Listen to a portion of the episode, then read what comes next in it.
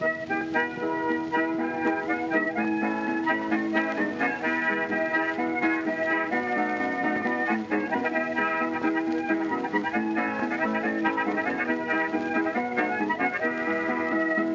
hello, everyone, and welcome to Shot Reverse Shot. I'm Matt Risby. Hello, and joining me, uh, as usual, via the medium of uh, satellite technology, is the man who wasn't there, Ed Davis. How you doing, sir? All right. All right. I mean, a bit bummed out that apparently I wasn't there. Um, Yeah. I tried to be there, um, but no, I'm all right. Uh, I was a bit down in the week because, uh, as I'm sure a lot of people who are kind of film savvy will know, uh, on Wednesday it was announced that the Dissolve, the Pitchfork affiliated movie site run by a lot of very fine writers who left the AV Club some years ago to form it, was uh, shuttering its doors, which uh, uh, was uh, something that had been kind of rumored the day before because the site stopped updating and it was very active. So the fact it didn't post anything for like 12 hours was worrying. But uh, it was still kind of a shock when the, the hammer fell. It was all very, very sudden. Um, I know that they had to make cutbacks towards the end of last year just because of various financial things, but it just yeah, it just kind of came out of nowhere, um, which is really sad because it was uh, uh, kind of unusual in today's day and age to find a site dedicated so uh, kind of thoroughly to the appreciation of films in a non-clickbait sense. Yeah, and it you kind of feel, and a lot of people have said this, that it's a, a reflection on the film culture at the moment that a site like that, which was very focused and very intelligently written, and was actually very, it was also very accessible. You know, they went out of their way to make sure that they weren't just writing for film uh, nerds or academics, uh, and I, I think um, there was an interview with uh, Keith Phipps, the uh, uh, editor, and uh, Scott Tobias, one of the other chief editors, um, saying that they kind of fell between two stools in a sense because for people, some you know people felt that they were too populists. You know, like academics said they were too populist, and populists said they were too academic. But Mm. for me, I thought that was the kind of they struck a really great balance there because you could get some really interesting and esoteric stuff. Like uh, Noel Murray had a a series where he basically wrote about film tie-ins, so like toys you would get for uh, films, and those essays were sometimes uh, quite personal, talking about his family and things like that, or uh, Keith Phipps's uh, Laser Age column where he talked about sci-fi cinema throughout the 70s, which was uh, you know really fantastic. Uh, and then you know you just had great film reviews and you know very lively chat, and their movie of the week stuff was always great fun to read. So- Mm, I loved movie of the week, Mm. um, and they'd always pick uh, stuff that was very much in line um, with our, our kind of outlook. I think there was a lot of the films that we picked on the Alternate 100 that appeared as movie on the week, which is you know really lovely. Yeah, so uh, obviously it appealed to us, but I, I always felt that it was something that could appeal to large, could appeal to a large number of people if you know, people shared all their stuff, and some of their stuff did do the rounds quite a lot. I know Tasha Robinson's uh, article on uh, depictions of women in film got a lot of attention when it came out, and uh, it's just a shame that they never see. Apparently, they never transferred that to a, a kind of a broad audience. You know, I know that I went there every day, and it was one of the sites I would just kind of click around at work and just see what had been updated. But uh, I think it was, it unfortunately was a site that had a very loyal core fan base, which is not the sort of thing that you really need to keep a website running. Mm. We're in a world where advertisers only see monetary value in clicks, therefore reducing everything to uh, kind of Pavlovian kind of finger presses uh, is is kind of deeply disheartening. Where you know if they if they manage to monetize interesting content, then Dissolve would be you know still there. Hmm. And it's also a terrible shame because, like I say, uh, most of the people who founded the site left the AV club to go there, and they're people who had worked together for the better part of a decade in some cases, or certainly sort of the last five or six years. And now, while their talents, I'm sure, will be found, will hopefully find a home on other sites. Uh, it's just a shame that those people who went there and, and wanted to work to continue working together and apparent and, and seemed to kind of have a great rapport and to work together really well. Uh, now probably won't have that opportunity unless there's some kind of eccentric film loving billionaire out there who will uh, fund their efforts. Mm, which, if you're listening, eccentric um, film loving millionaire, um, there's a podcast need to fund him firstly, but also throw those guys at the dissolver bone because you know they need to catch an even break. Um, but yeah, we don't normally do um, topical stuff at the start of our artist profiles, but you know we thought this week it was worth mentioning. But uh, we shall plough on. Uh, like I say, with our artist profile, we've not had one of those for a while because we've been kind of doing various other things. Um, but we've got a few actually already recorded and lined up, so uh, you know, you're going to get a slew of them now. We made a move for artist profiles. Um, but this week, um, who are we talking about, Ed? Uh, we're talking about Burt Lancaster, star of mm. several films which ended up in our alternate 100, and that uh, for us seemed to be reason enough to uh, to discuss some of his films uh, at length. I thought you were just going to say star of several films, which would be the most underwhelming um, of at least five intro. films. at least five films. He did five pretty good films uh, that we picked out. Well, four really good films and, and one stinker. Um, but yeah, uh, as is customary, um, we'll start by talking about um, Burt Lancaster's debut slash breakthrough, which happens to be the same thing. His breakthrough was his first film appearance, which was in The Killers. Swede, I was over at Henry's. A couple of guys came in and tied up me and the cook. They shoved us in the kitchen. They said they were going to shoot you when you came in to supper. Well, George thought I'd come over and tell you. There's nothing I can do about it. I can tell you what they look like. I don't want to know what they're like. Thanks for coming. Don't you want me to go and see the police? No. That wouldn't do any good.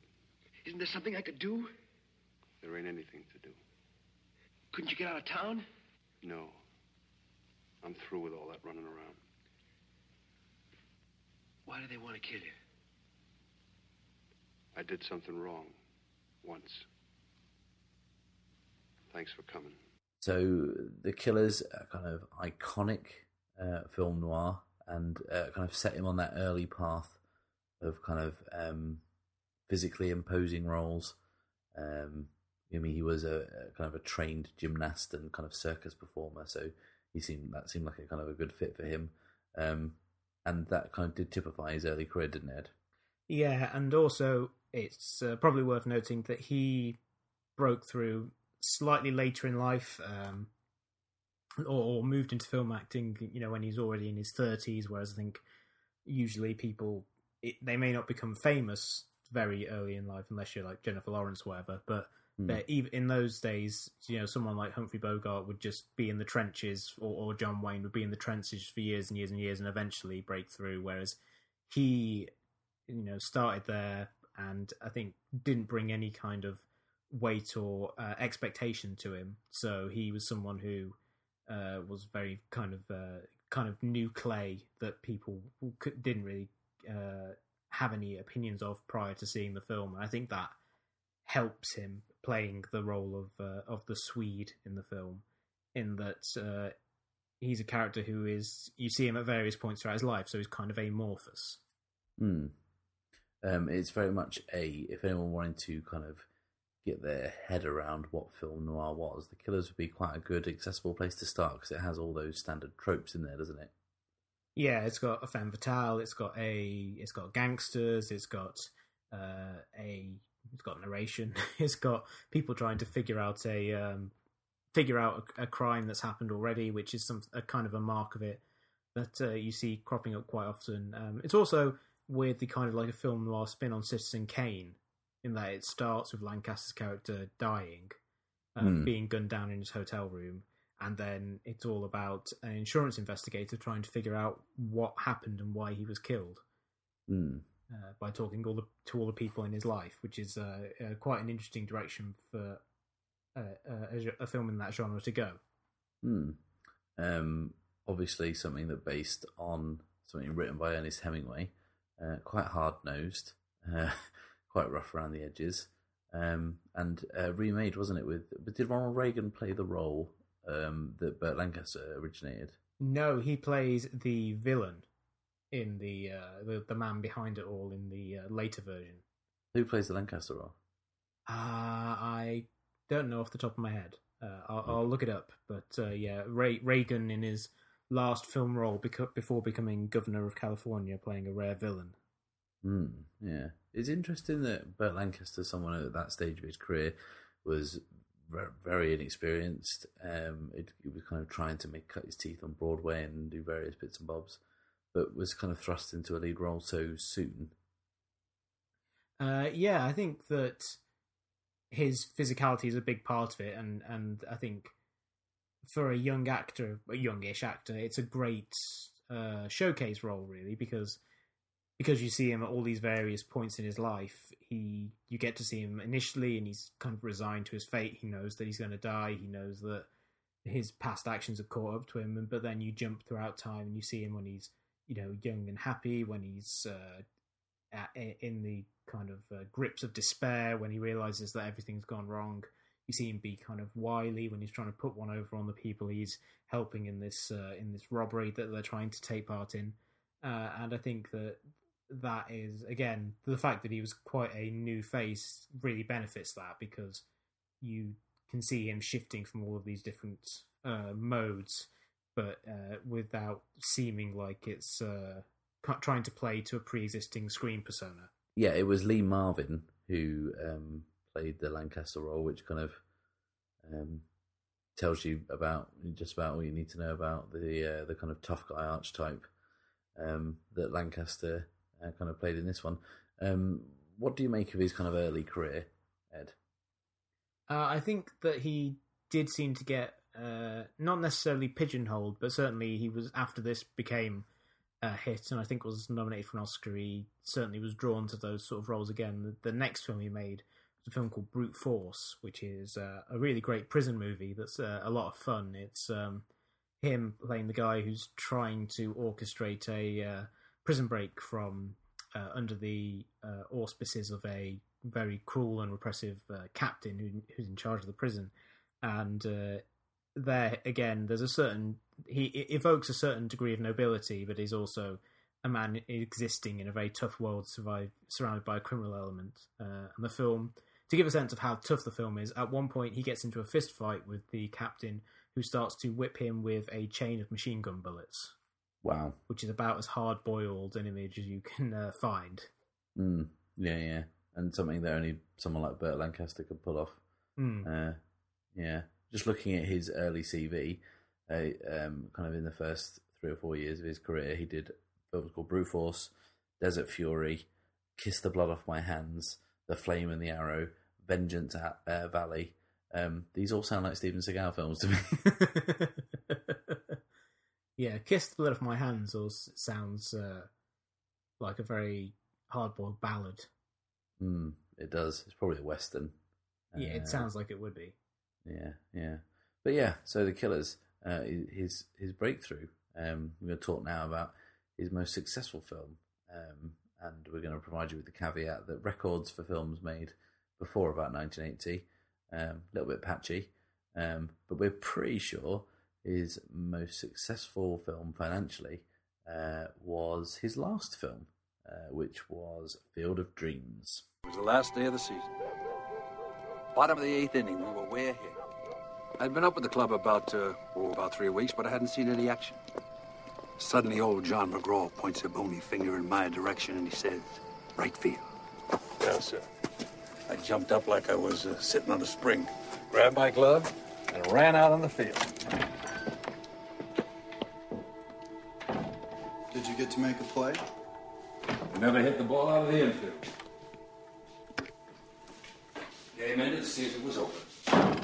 Mr. Lancaster slowed down notably uh, towards the end of his career. He was kind of uh, only really doing uh, a film a year for like the last decade of his of his life, but he still did a lot of interesting stuff. He did Atlantic City, a film we've talked about in the Alternate 100, and uh, he did Local Hero, another great movie in the early 80s. But uh, Field of Dreams, as his last film, I think he made another film uh, after this was shot, but it was released before Field of Dreams.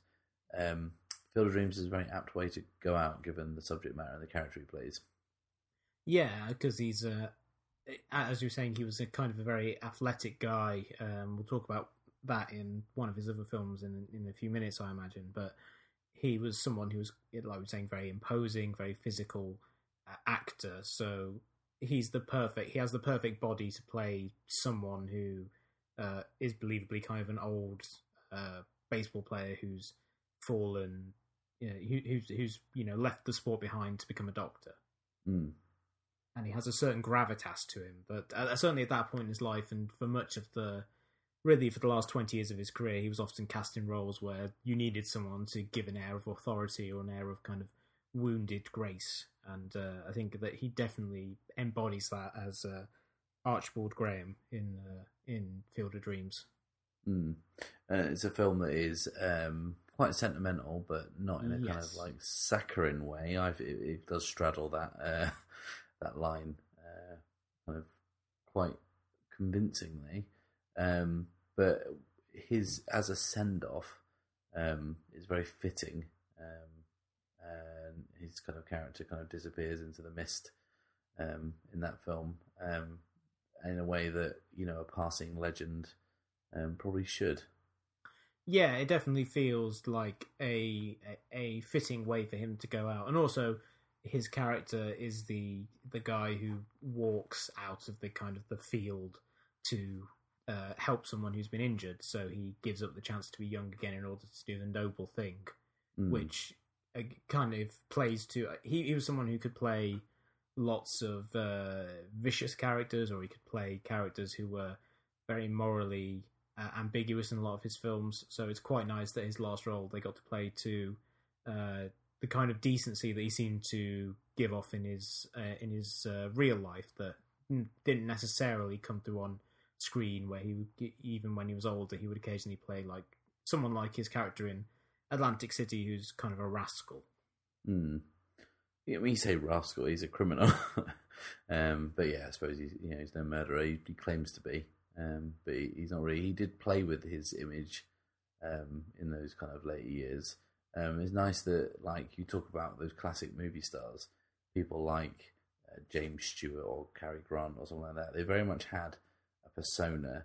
They very much had a type of film they did. James Stewart did uh, kind of comedy and kind of more serious stuff. Um, but he was, you know, he was very rarely um, in kind of shades of grey, whereas Burt Lancaster always seemed to be.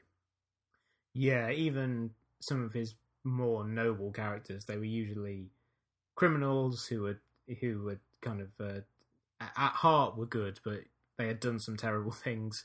Or you know, he was someone like his character in Sweet Smell of Success, or uh, in Elmer Gantry, which he won his Oscar for, where he's someone who is uh, ruthless and manipulative, uh, Hmm. and uh, that, that that's the interesting about him is that you can kind of see if you watch a bunch of his films in a row, um, you can kind of see shades of different characters and, and uh, recurring themes and tropes in them. But it, it, he never had that clear of, a persona like a Jimmy Stewart or a Cary Grant, which is why I think he had such a varied career.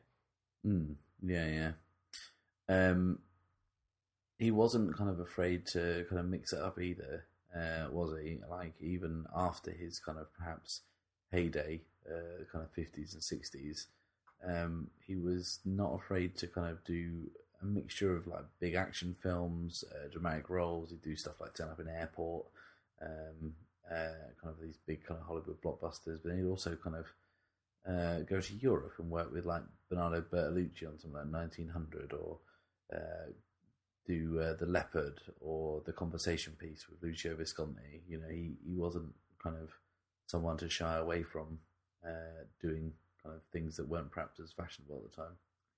the uh, the sense I get is that a lot of his decisions after he had he had his initial success and after he moved into uh, producing because he produced a lot of his own films and he also produced films he didn't star in like um, Marty which won Hmm. Best Picture in uh, 1955 Cat Ballou and, and Yeah. lots of other films, yeah. um, after he had had that initial success, a lot of his choices seemed to boil down to do I like this director?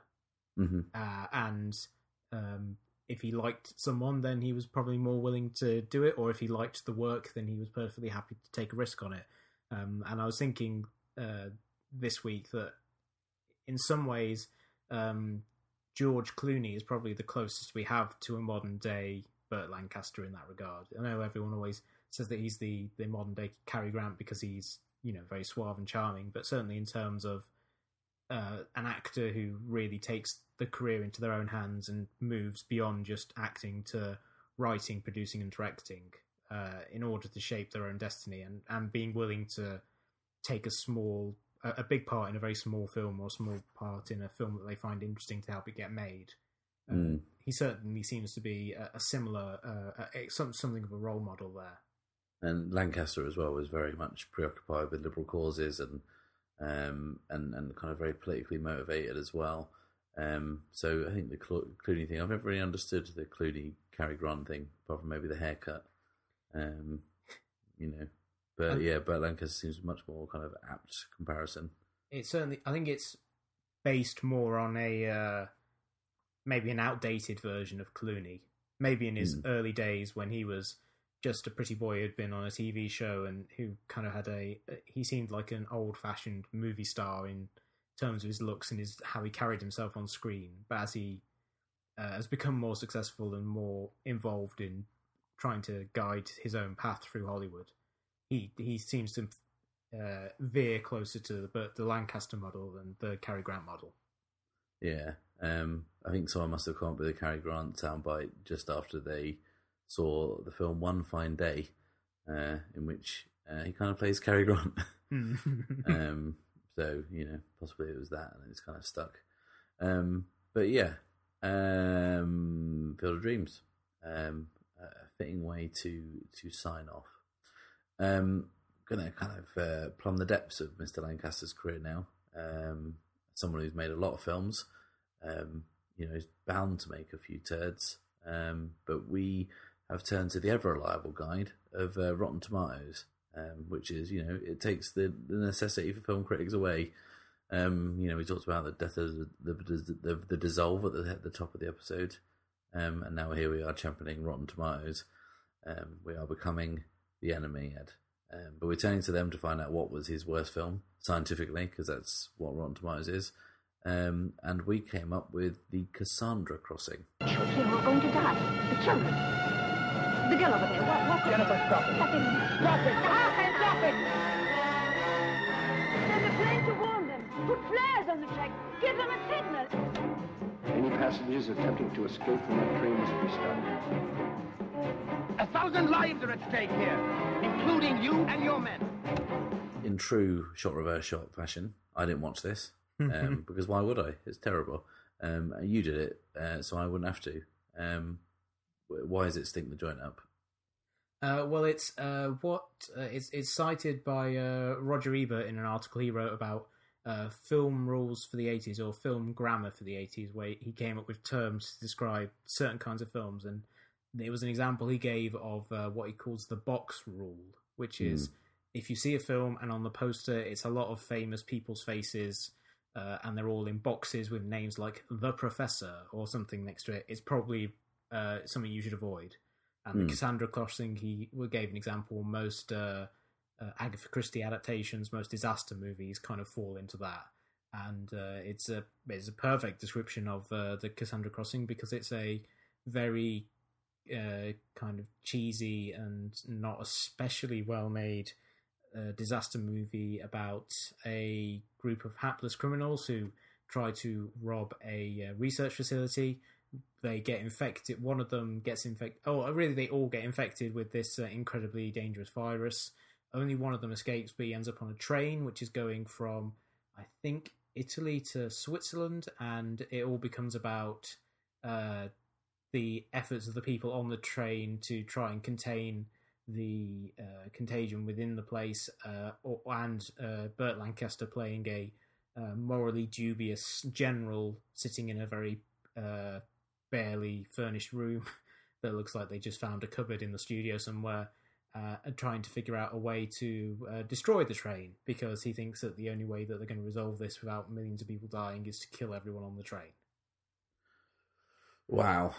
Uh, much like the worst film of Susan Sarandon you described, I am desperate now to see Cassandra Crossing. The Cassandra Crossing, should I say? It's got an amazing cast. I mean, it's got uh, obviously Burt Lancaster not doing a huge amount because, like I say, he's kept pretty much uh, separate from the entire cast. But uh, it's got Sophia Loren and Richard Harris as a kind of bickering uh, divorced married couple who happen to be on the same train.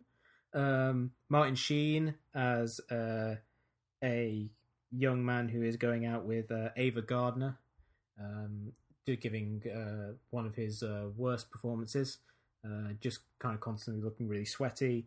Uh, OJ Simpson is Wow. uh, in it in as a as basically OJ Simpson. Uh, no, he's playing a initially a priest, and he seems very uh, ill suited for that, and kind of seems very menacing. But then it's revealed that he's actually a uh, I think CIA agent or FBI agent who's there to track down Martin Sheen, who's a criminal. Uh, and yeah, so it's, it's got a big cast of, of interesting people, and it's quite weird seeing this big mainstream action film starring Richard Harris as the Hmm. lead because you wouldn't think of him as someone to kind of uh, uh, anchor that. But uh, yeah, it, it's shot terribly by George P. Cosmatos, who was the guy who directed uh, Rambo 2. Uh, no, sorry.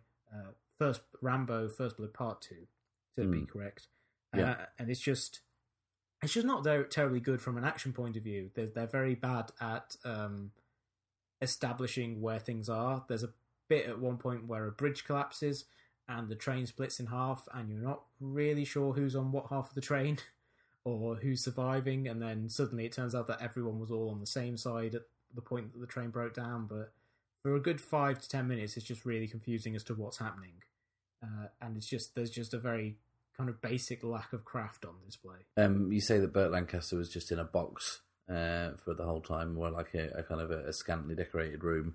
Um, was it one of those cases where a uh, perhaps unscrupulous producer had hired them for, say, a day's work and then tried to film as much as they can around them by sticking them in one location?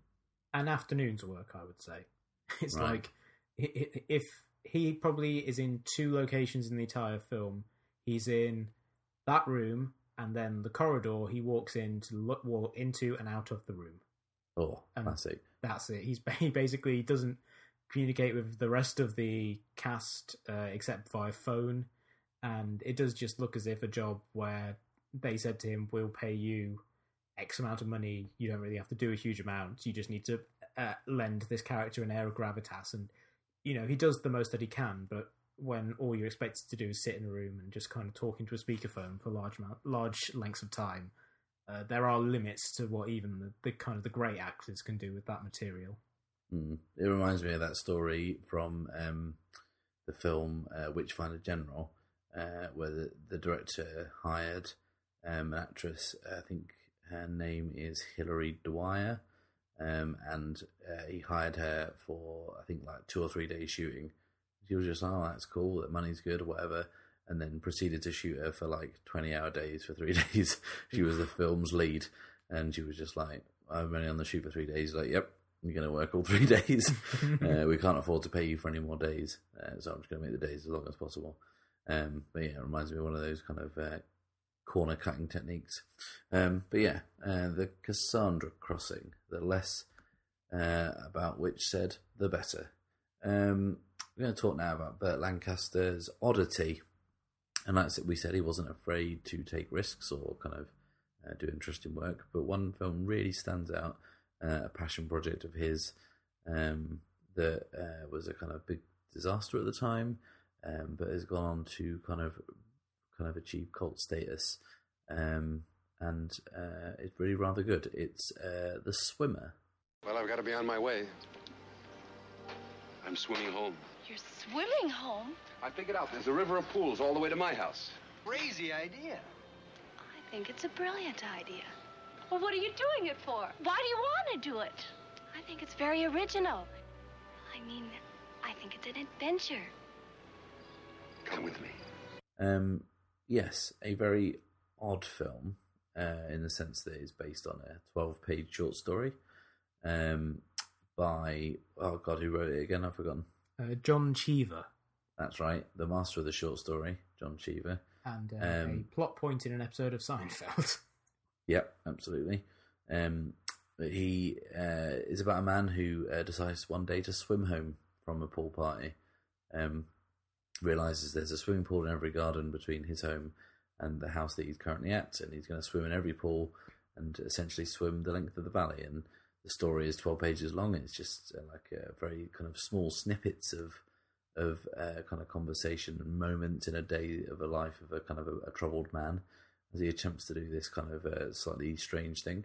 Um, but the film kind of spins that out into something um, kind of really kind of cool. It's like these little vignettes of uh, kind of American kind of suburbia. It's kind of uh, very kind of very sixties, um, but uh, also very interesting, very brave performance from um, from Mr. Lancaster. He has to go to some kind of quite dark psychological places, um, and yeah, it's just a really unique, peculiar film.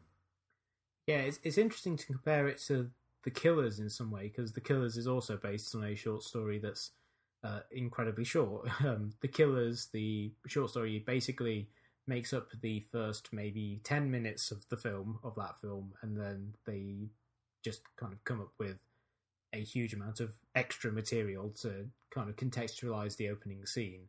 Mm. Uh, in the case of the swimmer, they don't add a huge amount to those 12 pages, but what they do is they kind of shift the focus a little bit because the the swimmer the story because it's so short they it, it's very easy for Cheever to kind of hide the fact that there may be something terribly wrong with uh with this man.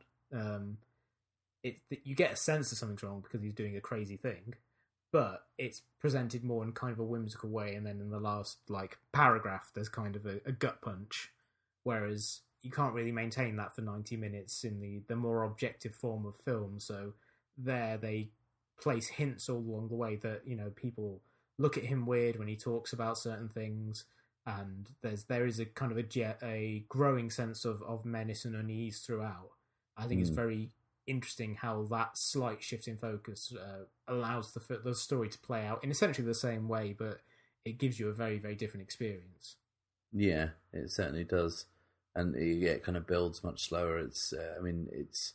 I watched it, uh, like you say, the film achieved cult status, um, and um, no higher cult status can be awarded than it would be screened at my cult film night, the Five and Dime Picture Show, um, which means it's truly ensconced in the cult film canon.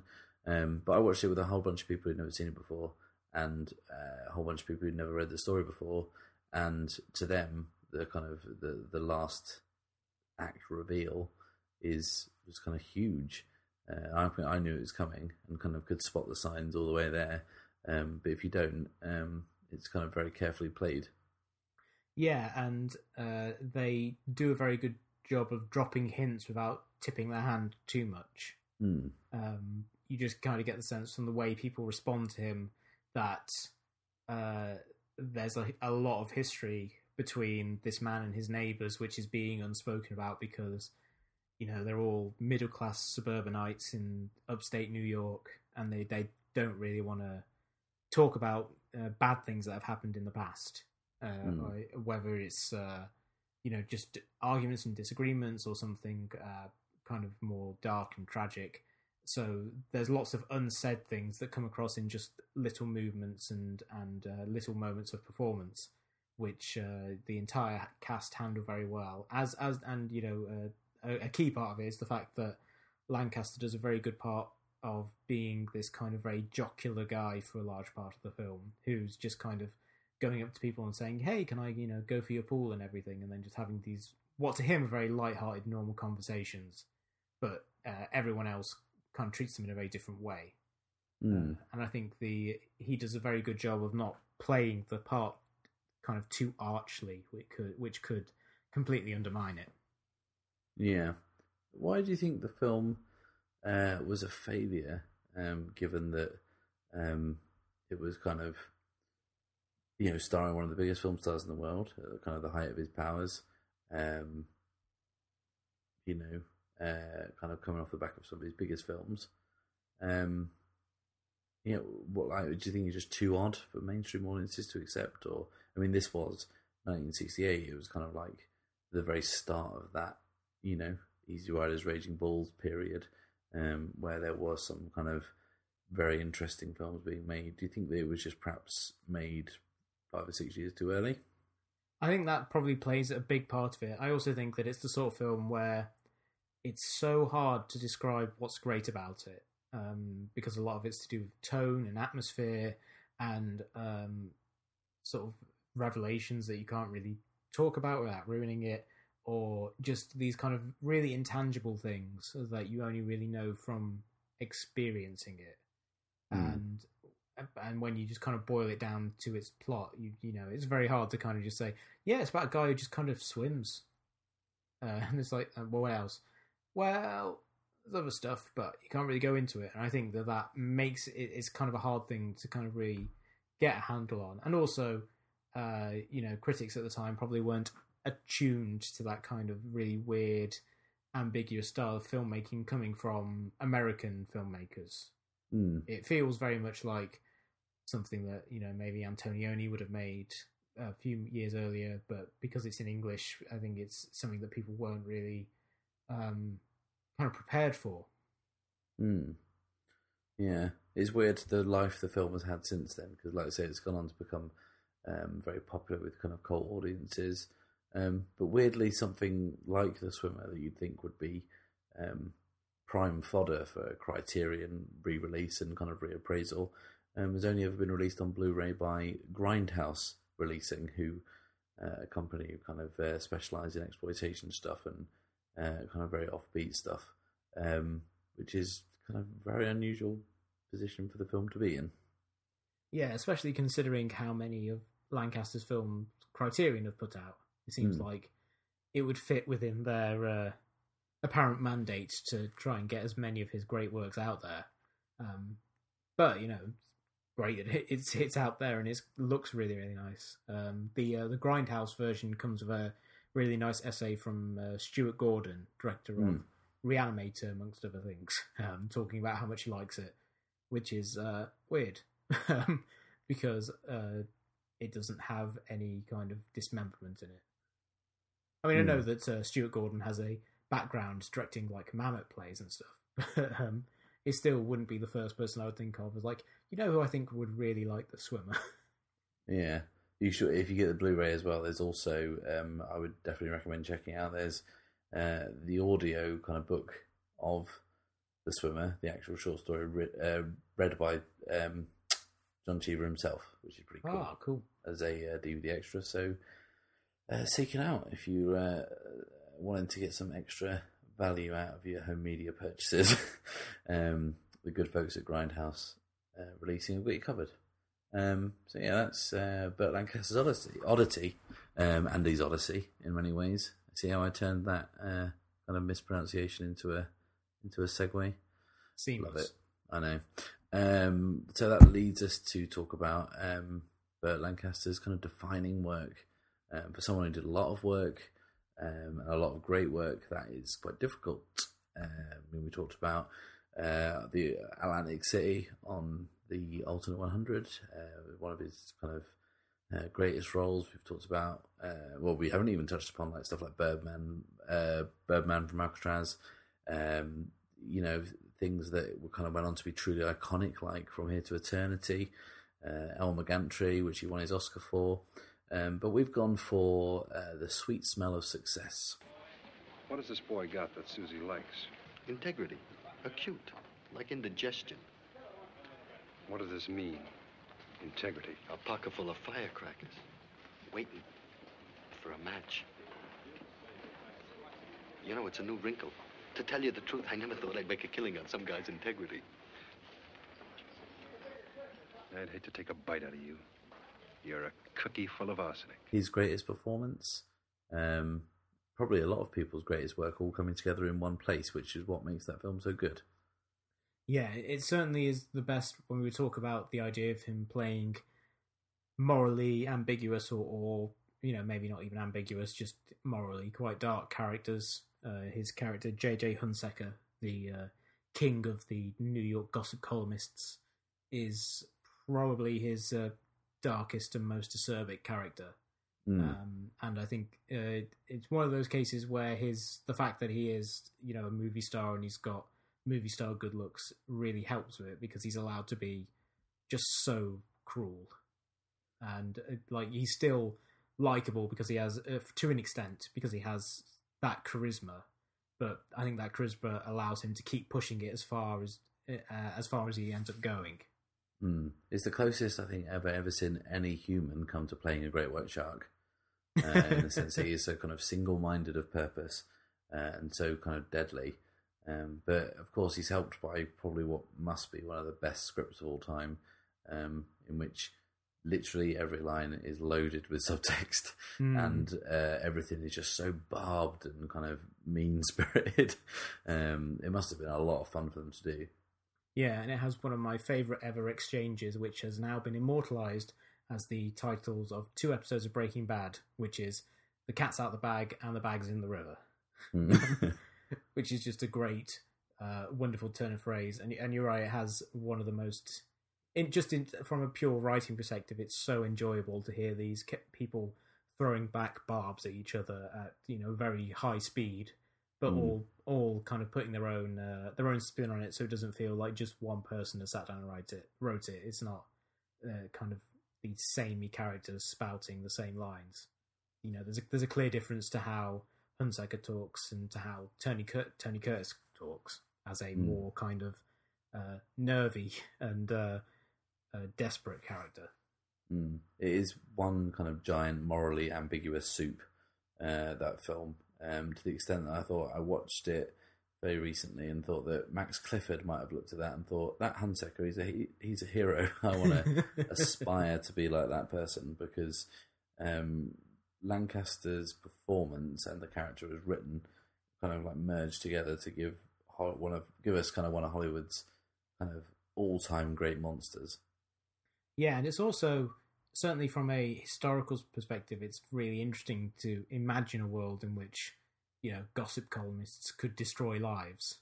Mm. Like, there's still an uh, an air of that nowadays, but I feel like celebrities or or people in the public eye are able to uh, control their image a lot more than they could those days. And I think it, it's interesting to imagine that someone who just writes for a newspaper could have that kind of power to make or break people's careers. Hmm. I have to say that I did think of um, uh, the um, Sweet Smell of Success quite a lot when I was watching Nightcrawler uh, Mm. last year, in the sense that even though they're kind of very different types of film, they're kind of approached in very different ways.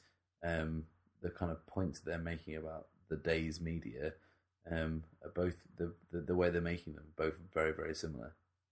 Yeah, it's probably closer to that than to Network, which is what it was compared to a lot. Mm. Uh, I think because it, they're both again Nightcrawler and the Sweet Success. Success, They're not trying to be kind of big allegories. They're more concerned with telling their individual stories, and they have broader points to make. Mm. Whereas uh, Net- Network, as great a film as it is, is very didactic in that respect. Yeah, um, I, I do love Network, and I would say it is, you know, one of the greatest scripts ever written. Mm. Um, you know, it's a, you know, if you're ever going to get into kind of film studies 101, you can kind of pick up Network pretty much anywhere and have something to talk about. But it is kind of, uh, kind of high on the smell of its own farts a lot when it's talking. Um, uh, it kind of, it's so knowingly uh, kind of poking what it's making fun of. Um, that it's hard to kind of it, it doesn't quite have that distance that uh, that um, the sweet smell of success has. Yeah, and Sweet Smell of Success, I think, has slightly more well rounded characters. Their characters have kind of a sweaty human desperation to them. Whereas I think Network's characters are, in the case of someone like Howard Beale, they're a little more cartoonish and they're, Yeah. they they never feel like real people or like the Faye Dunaway character feels a little kind of cold and not entirely human in there. It it, it, it, it occupies the heightened world of satire more than uh, Sweet Smell of Success. Uh, Sweet Smell of Success is a very very dark film that doesn't and does make some satirical barbs, but it is more kind of a drama slash occasional dark comedy before Hmm. it, it kind of gets into those bigger areas. It's kind of also a bit noirish as well, isn't it? Yeah, Um, exists in very much the same world, but instead of you know people running around with guns, they're trying to you know spill spill dirt on people. Yeah, plant kind of weed in people's pockets and have a corrupt cop turn them over. Like some of those characters do literally just kind of occupy that same universe. Yeah, you can kind of imagine they're the, the sort of characters who are just out of frame in most noirs. Like if Hmm. uh, if if a detective needed help with something, they're the sort of character they would go to, and they'd be in maybe two scenes, and then you'd never see them again. But here, they're at the they're in the center of the frame. Mm, yeah, absolutely. Um, I keep getting the sweet smell of success confused with the secret of my success, which Hmm. is the Michael J. Fox film from the early eighties, which is um, not very good. I wouldn't recommend it. Is that the one where he does lots of cocaine, or is that Bright Lights Big City? That's Bright Lights Big City. Uh, the secret of my success, I think he becomes like a like a successful stockbroker or something, um, uh, and from there various hijinks ensue. Um, Does he use an almanac to play the stocks? If only, if only. You know, he doesn't. He just uses his natural gifts. I'm not sure. I can't remember it. Uh, um, yeah, but I, I do Does he remember become there's a really good at guessing stocks around the full moon? yeah, he does it while surfing on top of a van. Um, um, but no, yeah, um, there is one of those. Uh, there's like a kind of farcical bed swapping scene, Right. um, which is entirely set to that song by Yello that goes do do do. Um, that one. Um, yeah. Anyway, that was a fucking weird uh, kind of diversion. Um, but yeah, uh, Burt Lancaster, he was all right, wasn't he, Ed? yeah, uh, great actor, interesting producer, and uh, someone who uh, I think had a a willingness to take big risks that uh, paid off more often than they didn't, which Hmm. is uh, quite rare in Hollywood. In both cases, that someone would be willing to stake their fame and celebrity on you know, projects that may not make money, and that a lot of them would uh, would turn out okay. I think. Uh, he's one of those actors, along with uh, a favorite of ours, Jeff Bridges, who, Mhm. if you just kind of worked your way through his entire diso- uh, filmography, you would uh, have a hell of a time. Mm. Yeah, and uh, would also have to watch Blown Away. Um, but you know, everyone's got one in their cupboard. Um, so yeah, that's Burt Lancaster, uh, our latest artist profile. I think we're kind of more than halfway gone now, aren't we, Ed? With our ten for the year. Uh, yeah, I believe so. Uh, I think we've got another five or six planned. I know we have a a, a kind of Christmas ex- an extra one for Christmas as kind of a treat to ourselves. Yeah, yeah, we do. Um, I look forward to, but like the next artist profile, which we'll have with you next month or later this month, because we're trying to kind of uh, catch back up after six weeks off or so. Um, we're going to be talking about um, someone we also talked a lot about on the alternate 100. Um, we're talking about Eddie Murphy, aren't we, Ed? We are, yes. Uh, I'm very much looking forward to talking about four of the films in that in that episode. Yes. And Ed uh, jests, uh, like, because to kind of just pull the curtain back on the magic, we've already recorded that one. Um, and uh, I can remind Ed that he very much did enjoy talking about four of those films, and we really didn't like talking about one of them. Hmm. Uh, but it was a fun episode, Yeah. and it'd be cool to hear ourselves in the past in the future. Yeah, I think uh, I'll put that one out uh, at the end of the month so that we're uh, we make up for the month we didn't put one out. Yeah, But that's a very that's a very good one. But yeah, we'll return to uh, regular programming next week um, with something kind of uh, interesting, I'm sure. Um, but until then, it's goodbye from me And goodbye from me. and goodbye from me.